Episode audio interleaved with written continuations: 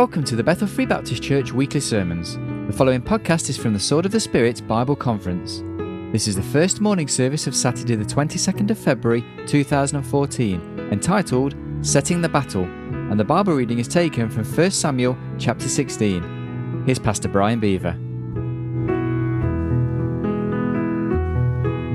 David was a young man after God's own heart. And you know what? We we only see him come on the scene here in 1 Samuel 16, but can I say this? David was a young man that had already walked with God quite a bit. And young people, you know what? You're you're in a battle. And we've talked about this many times because in this country I I can only imagine what you've gone through.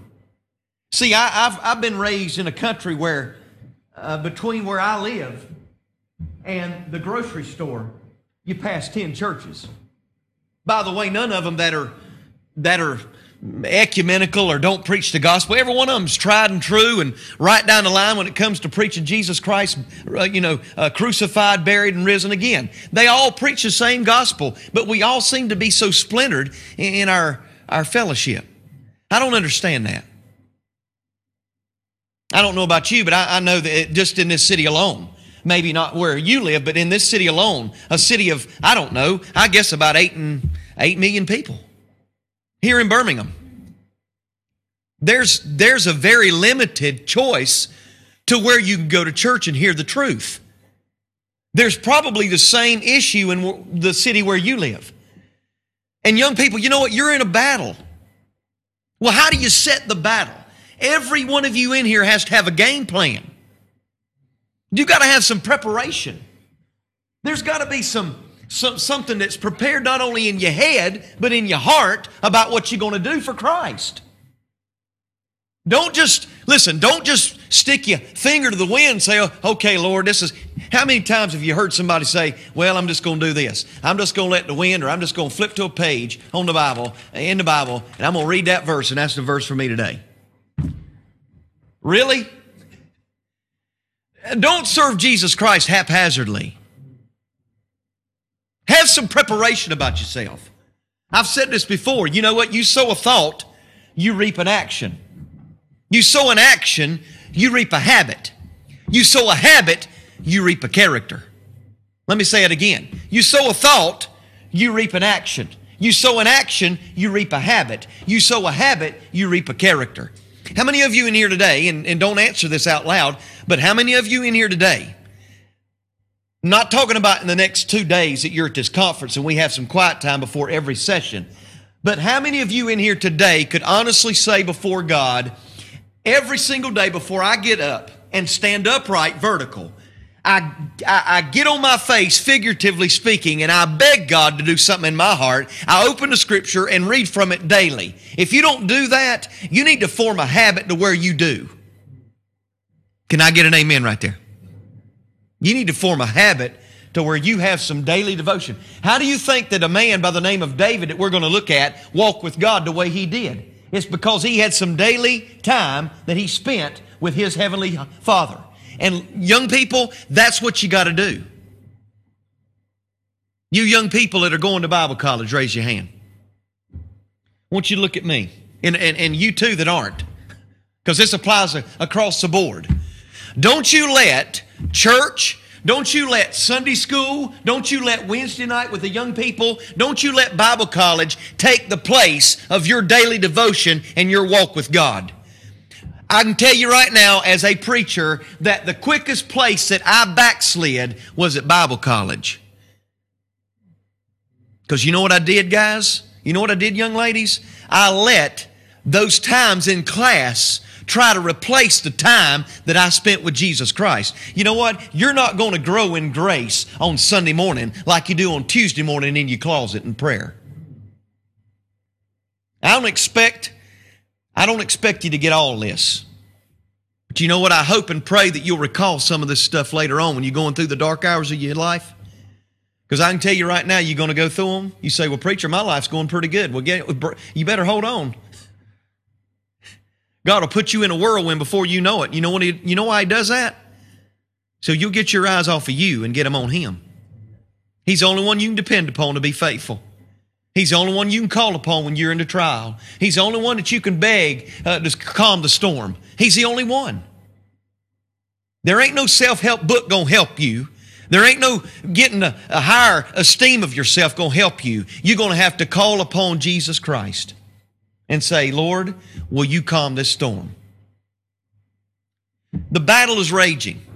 Well, how do you prepare for it? How do you, how, how do you set yourself in the battle? How do you make some preparation for these dark times? How do you make some, uh, uh, some daily decisions that are going to transform your life and not just make you uh, conform uh, to the society that you're around? Well, there's a couple really, really good things I want to give you this morning. I want you to look at 1 Samuel 16. 1 Samuel 16, and we'll start our reading in verse number 1, and then we'll try to get done before my time is up, all right? 1 Samuel 16, it says, And the Lord said unto Samuel, How long without mourn for Saul, seeing I have rejected him from reigning over Israel? You understand why that he had been rejected, right? Y'all listening to me this morning? You want to know why he was rejected? Because of disobedience. How many times have we disobeyed our parents and suffered the consequences of it? Amen. yeah, some of y'all tongue and cheek, you're laughing, and you know why? Because you know it never pays to be disobedient. It suffers some tremendous consequences to be, listen, to be disobedient to an earthly mother or father. But think about how much we grieve the heart of God, Frazier, when we disobey our heavenly father. Hey, listen, Saul did not obey the command of the prophet when God spoke to him and said, You go and utterly, you utterly destroy all the Amalekites. Don't leave nothing. Don't take nothing. You kill them utterly outright. And you know what Saul did? He took the spoils of the Amalekites. He brought the king in, and Samuel came before him and said, What is this that I hear? I hear the bleating of sheep in my ear. And Saul said, Well, man, you know, I mean, there's no reason for us to take, kill all of it, is it? Well, that's what God said. How many of y'all would agree with me that delayed obedience is disobedience? Delayed obedience is disobedience. See, when you don't, when you, when you delay in obeying what God speaks to you about, that's just as much as being defiant and rebellious as if you would have blatantly just say right at that moment, you know what? I am not going to do what you asked me to do, Lord. Some of you in here right now are battling with the will of God in your life. You better learn real quick in your life to run the white flag up and surrender right now when God speaks to you because you know what? It's a scary thing to have the judgment of God on your life. Saul had it. God rejected him. God said, I can't use Saul anymore because of his open disobedience. And he said, I'm going to have to I'm going to have to anoint somebody to be king over Israel. How many of y'all would agree with me that God is sovereign? Amen. That's something we don't want to touch a lot because we're scared to death of it. But God's sovereign. God can do whatever He wants to do. What an amazing thought to think that the God who created every star we see, the God who created every planet in our solar system, the God who made the universe, spoke it into existence. He told Jeremiah, guys, he said, Before I formed you in your mother's belly, I knew you. Hey, listen, Frazier, before my mama ever got a vision of my little face and said, Oh, my word. Danica. Before my mother even looked at me, God saw me. I stand before you today as a as a not listen, not just a lump. I listen, I'm a life. God created me. And before he formed me in my mother's belly, he knew me, guys. He sanctified me. You know what the word sanctified means, don't you? He set me apart and anointed me and anointed you as his child to be a light in a dark and dying world. Every single one of you in here, you know what? God knew you. That's how sovereign He is. And God did not make a mistake when He made you. You are precious to Him. He wants you to be His servant. I don't know of another fact in life that is more humbling and unreachable for me is to know that the God that don't need anybody or anything would choose Panos to want me to serve him. David was a man who had seen that. He was a young man who was a man after God's own heart. Let me ask you a question. Wouldn't you like for God, if He came down here in physical form and stood before us, looked at you and said, You know what? That is a young lady after my heart. That's a young man after my heart. You know, we like to be complimented, don't we? My, you look good today. You know, don't, don't we like to be complimented? Amen? Well, at least I got one over here that says, I like it. You know, I mean, we like to have people give us compliments. There's, listen, there's nothing that excites me and thrills me more than for somebody to come up after I've made a mess of a sermon and say, God spoke to me through what you said. I, that's pretty complimenting to me. But you know what? It's more complimenting than when we get an accolade or a kind word from the God of the universe about us. See, here, here's the thing, young people. I want you to listen to this. God in His sovereignty, okay? God in His sovereignty has made some choices. He chose right here. Look at what He did. He said, I've rejected Saul from being reigning over Israel. Look at the rest of verse number one. He said, Samuel, I want you to fill your horn with oil and go, and I will send thee to Jesse the Bethlehemite, for I have provided me a king among his sons. He says, You know what? There's rebellion, there's rejection, there's open, absolute pagan idolatry going on in Israel. He said, But in the midst of all of that, I have chosen me a king that will reign. You know what I love about God and His sovereignty is number one, I want you to write these down.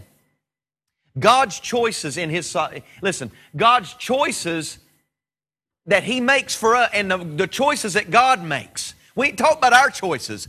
God's choices are sovereign. Number one, they're sovereign in their providence. They're sovereign in their providence. You say, what do you mean? He said, you know what? Times are tough. Things are hard. Saul has, re- listen, been rejected because of his disobedience. And Benjamin, he said, you know what? Even in the midst of all the mistakes and all the failures and all the idolatry, he said, in my sovereignty, I have raised up one that will lead my nation. There's somebody in here right now, and you know what? God's been speaking to you about standing up. You know what I love about the children of the children of Israel, those, those, those Hebrew boys, when everybody else in Babylon was bowing down to that golden statue of Nebuchadnezzar, when they were bowing down, you know what? Those three Hebrew boys stood up and all the millions were bowing. And I'll tell you this you are easily conspicuous when you stand up while everybody else is bowing down. You're going to be picked out. You are going to stand out like a sore thumb when you stand up while everybody else is bowing down. It's time for some people in this room to stand up for Jesus. To stand up. We're getting ready to go in the city center. Listen, if you don't have some boldness when you go out there, you're going to be picked apart. But see, that's what I love about a team. You know, Tim, a team, you know, we're not out there doing it as individuals. We get out there collectively as a group. And you know what? If if you're not careful, I've done it before. You just get lost in the moment of worship and you don't even think about the people that's walking by. You don't even think about the people that's scoffing and saying, ah, you're a bunch of, you're a bunch of dummies and you're a bunch of stupid people. You know what? I, you don't even think about it because you, you're lost in worship. But you know what? If you sit there and you cower down and you wondered, well, I wonder if some of my friends are in the city center, you know, and man, they see me singing about Jesus, they going to think I'm some kind of freak. You don't have to worry about that.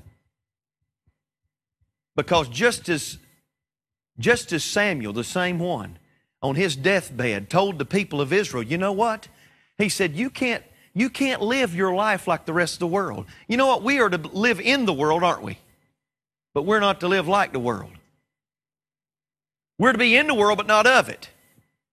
And you know what? So, listen, Samuel on his deathbed, the, the, God of heaven spoke to him and he said, You tell the people of Israel not to choose a king like the rest of the nations around them. And he gave them warning. And you know what they did? They said, We want a king like everybody else. And he said, You know what? I'm going to give you a king like that. I'm going to give you a king like that. But I want you to understand something really, really, really well. I'm going to give you that king, but you're going to lose something in the process. You're going to lose your daughters, you're going to lose your sons, and they're going to be made slaves and bakers and, and confectionaries, and they're going to be put into slavery. And you know what? When you side and when you make choices, listen, God's choices are sovereign. They're sovereign in their providence. Not only that, but they're sovereign in their planning. Isn't it amazing how God. Somebody told me one time, Romani, if you want to make God laugh, tell him your plans. You want to make God chuckle? You tell him what you're going to do. Well, I'm going to do this. By the time I'm 30, I'm going to have an IRL. I'm going to have a job. I'm going to move. We're going to have a little house. We're going to have three dogs, two and a half kids. I don't know how we'd have two and a half kids. You know, in, in the States, we do these, we do these Gallup polls. And they say, you know, uh, the, the, the, the, the, the, uh, the statistic says that there are 2.4 children in every household in North Carolina. How do you get 0.4 of a child? I, I don't understand it. But you know, that's what we think. This is what we're going to do. By the time I'm 45, I'm going to have enough money set aside. You know what? You don't know what's even going to happen tomorrow. Why? And I know we got to prepare, and that's what we're talking about. But you know what? God makes no mistakes. He said, My ways are higher than your ways, and my thoughts higher than your thoughts. Are you going to trust God? I mean, really, guys. You going to trust God because you know what? Just as we're talking about a team, Tim, you know what? When you got a team and you're out there at that city center and you understand that the God of heaven is already foreordained that we're going to go out there today and He said, I'm going to protect you, I will provide for you, and I'll be the peace that passes understanding when you go through the trial and when you go through difficulty. Why can't we trust Him in the little things? We, some of you in here, you know what? You've got great faith when it comes to some of the great big things in life, but what about the little things? What about the small things in life? Some of you in here right now, you know what? You hadn't called a friend that you know is going through a hard time. You sit around and you debated. Well, you know what? We had a little, we had a little, we had a little division there, and I don't know if I need to call them. It might be tense, and you know, why don't you just get over yourself? Just get over yourself and call that friend and make it right and say, you know what, I'm praying for you. I love you. I know we had a little difficulty. I know we had a little division, but that shouldn't change our friendship and shouldn't nothing come between us when it comes to our love for one another because we're co laborers together in Christ. See, that's what I love about going out to City Center, Tim. We can lock arms. You know, you stand out there by yourself, and I'm going to tell you it's tough. I found out something, guys the longer that I do this and the older I get, the more I realize, Romani, that anybody can go and preach at big old churches, mega churches, and thousands and thousands of people. Easy to do that. You know what it takes real, you know what it takes real guts to do? Is to go to that one lone person and minister to them one on one. You know why? It's because it takes sacrifice. To disciple somebody, to go to somebody individually, you know what? I've gone to the days in my life where I could care less whether I preach in mega churches. I don't care. I love this right here better than I do anything in the world. I mean, I love this is what I live for. This is like, I mean, this. I, am not being ugly. This is like this is like a. Uh, it's like crack. I mean, to me, I mean, it just make. Honestly, man, this just it's just charred me up. You know, it's Christian crack. I mean, I don't know what you're going to else you're going to call. It just does something for me. To see young people, I know y'all think I'm crazy. Now you know I am. But that's what it feels. Man, I'm telling you, it does something. You don't have, I'm telling you what, He's enough. I have found out, guys, that He is all you need. He's enough. And what charges me up is there's still some young people that want to serve Christ. I can't even get, I can't even get this in, in where, where I live. I can't even get young people where I live in a nation that you know for years has been called a Christian nation. I can't even get young people in my own country to come together like this. You don't understand what a rare privilege you have. You stand out on that corner by yourself, it's tough. I could take one pencil, Peter, and I could break it rather easily. You put 40 of them together, and I can promise you right now, you show me a man or a young man in this room that take 40 pencils, put them together, and, and break all of them, I want you on my team. Amen. I swear, I want you on my team if you do that. There's, there's, listen, there's power in numbers. But let me say this God is sovereign in His choices. He's sovereign. Listen, they're sovereign in their providence. They're sovereign in their planning. I want you to think about this with me. You know, David, if you look at his ancestry, do you understand that David had, if you go all the way back, there was a lady by the name of Rahab. Y'all ever heard Rahab? Huh? Okay. You know who Rahab was? You know what she was? Anybody know what she was? What was she? She's a prostitute, okay? She married a man by the name of Salmon. You know what they did? They had a little bitty boy. His name was Boaz. You know who Boaz was, don't you? He married a Gentile Moabite woman named who? Ruth. You know what? They are the great grandparents of David, who was the king of Israel. Do you think, don't you think God has a sense of humor? He would choose Rahab and Ruth to be in the lineage of our Savior. And I think the reason he does that is because he says, you know what? I want everybody in this room right here to know today. I want all of you to know that I'm the one that's sovereign over this thing. I'm the one that makes decisions. And you know what, ladies and gentlemen? God's choices are sovereign in number one, their providence. They're sovereign in their planning. But I want you to see something else. Look at verse number two. Samuel said, How can I go? If Saul hear it, he will kill me. And the Lord said, Take a heifer with thee and say, I come to sacrifice to the Lord. And Jesse to the and call Jesse to the sacrifice, and I will show thee what thou shalt do, and thou shalt anoint him, uh, me, thou shalt anoint unto me him whom I name unto thee. Now listen, he said, I'm gonna send you. Here's what we do we think that God is going to give us some great, some great revelation and put some great power on us, and then we're going to go out there and do a great work for God. You know what God says? I want to send you out there first, and while you're out there serving me, that's when I'm going to give you that great power. And you want to know why He does that, Benjamin? It's so the excellency of the knowledge of Christ Jesus may be of Him and not of us. See, God's choices are sovereign, number one, in their providence, number two, in their planning, but number three, in their power. God says, I have anointed, I have chosen me a king who will reign over my nation Israel. God's got a plan for your life. He's got a plan for your life. What's Jeremiah 29 13 say? For I know the thoughts that I think toward you, saith the Lord, thoughts of what? Peace, not of evil to give you a future. Well, you just don't understand, preacher. God's dealt me a bad hand. Life's tough. I want to know anybody in here who hadn't gone through a trial. Raise your hand right now. Thank you. Everybody has difficult times. It's what you do and how you use those difficult times. Number one, I want you to see God's choices are sovereign, but number two, I want you to see God's choices are surprising. you say, Preacher, what do you mean? Why don't you look what happens next? I'm just, I'm, I've got to finish here in just a second. Samuel goes before Jesse, and it came to pass, look at verse 6, when they uh, were come, uh, that he looked on Eliab and said, Surely the Lord's anointed is standing before me. Now, here's what's surprising isn't it amazing what God does and what God uses? We, we, we think that God's going to only use that which is attractive, that which is got a lot of ability.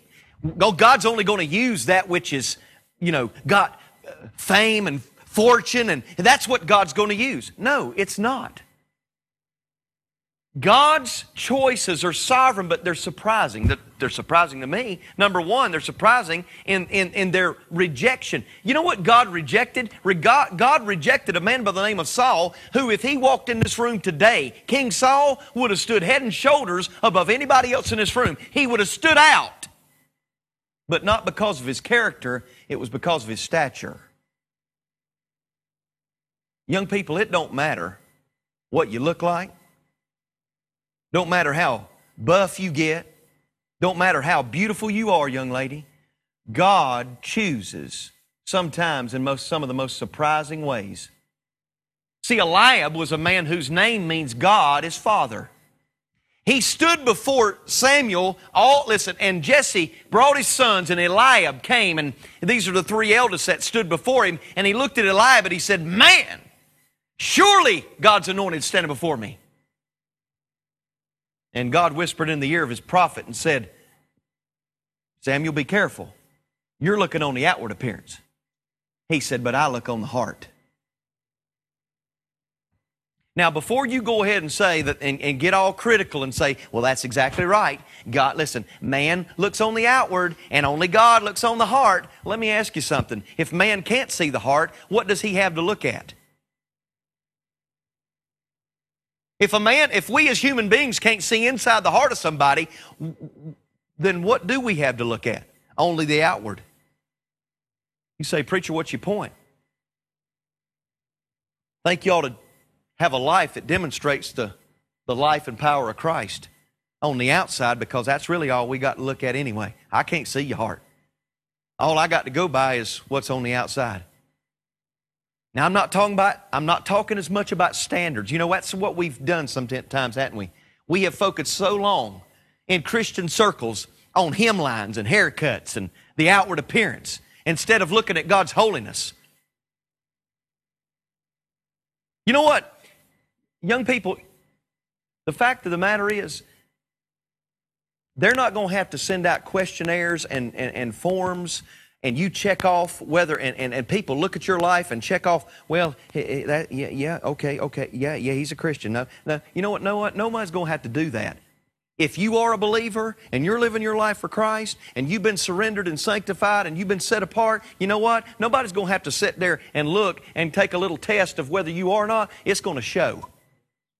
Going to show. See, God's choices are surprising. Number one, in its rejection. And I, I'm going to I'm going to make a statement, and I want you to write this down. Number one, God's choices are surprising, and number one, they're rejection, but number two, they're requirements. God has not chosen you in His sovereignty because of your ability. If He's going to choose you, it'll be because of your availability. If God chooses, listen, and when God chooses you, He does not choose you because of your uh, singing ability, because of the way you look. He chooses you based upon the intent of your heart and how much you're going to be a follower of Christ. But God's choices are surprising in its reception.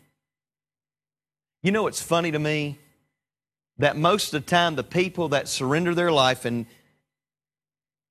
do the will of God are those that usually look like the most unlikely to do it.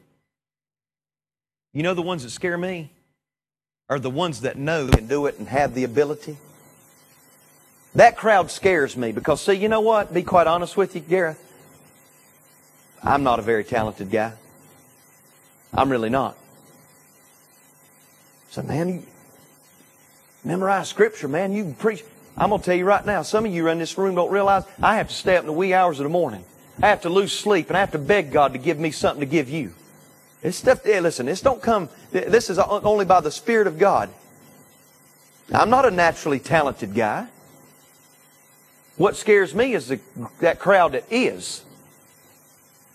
Because you're the ones that think that you're going to do it and you can do it. And you know what? Sometimes you don't even have to.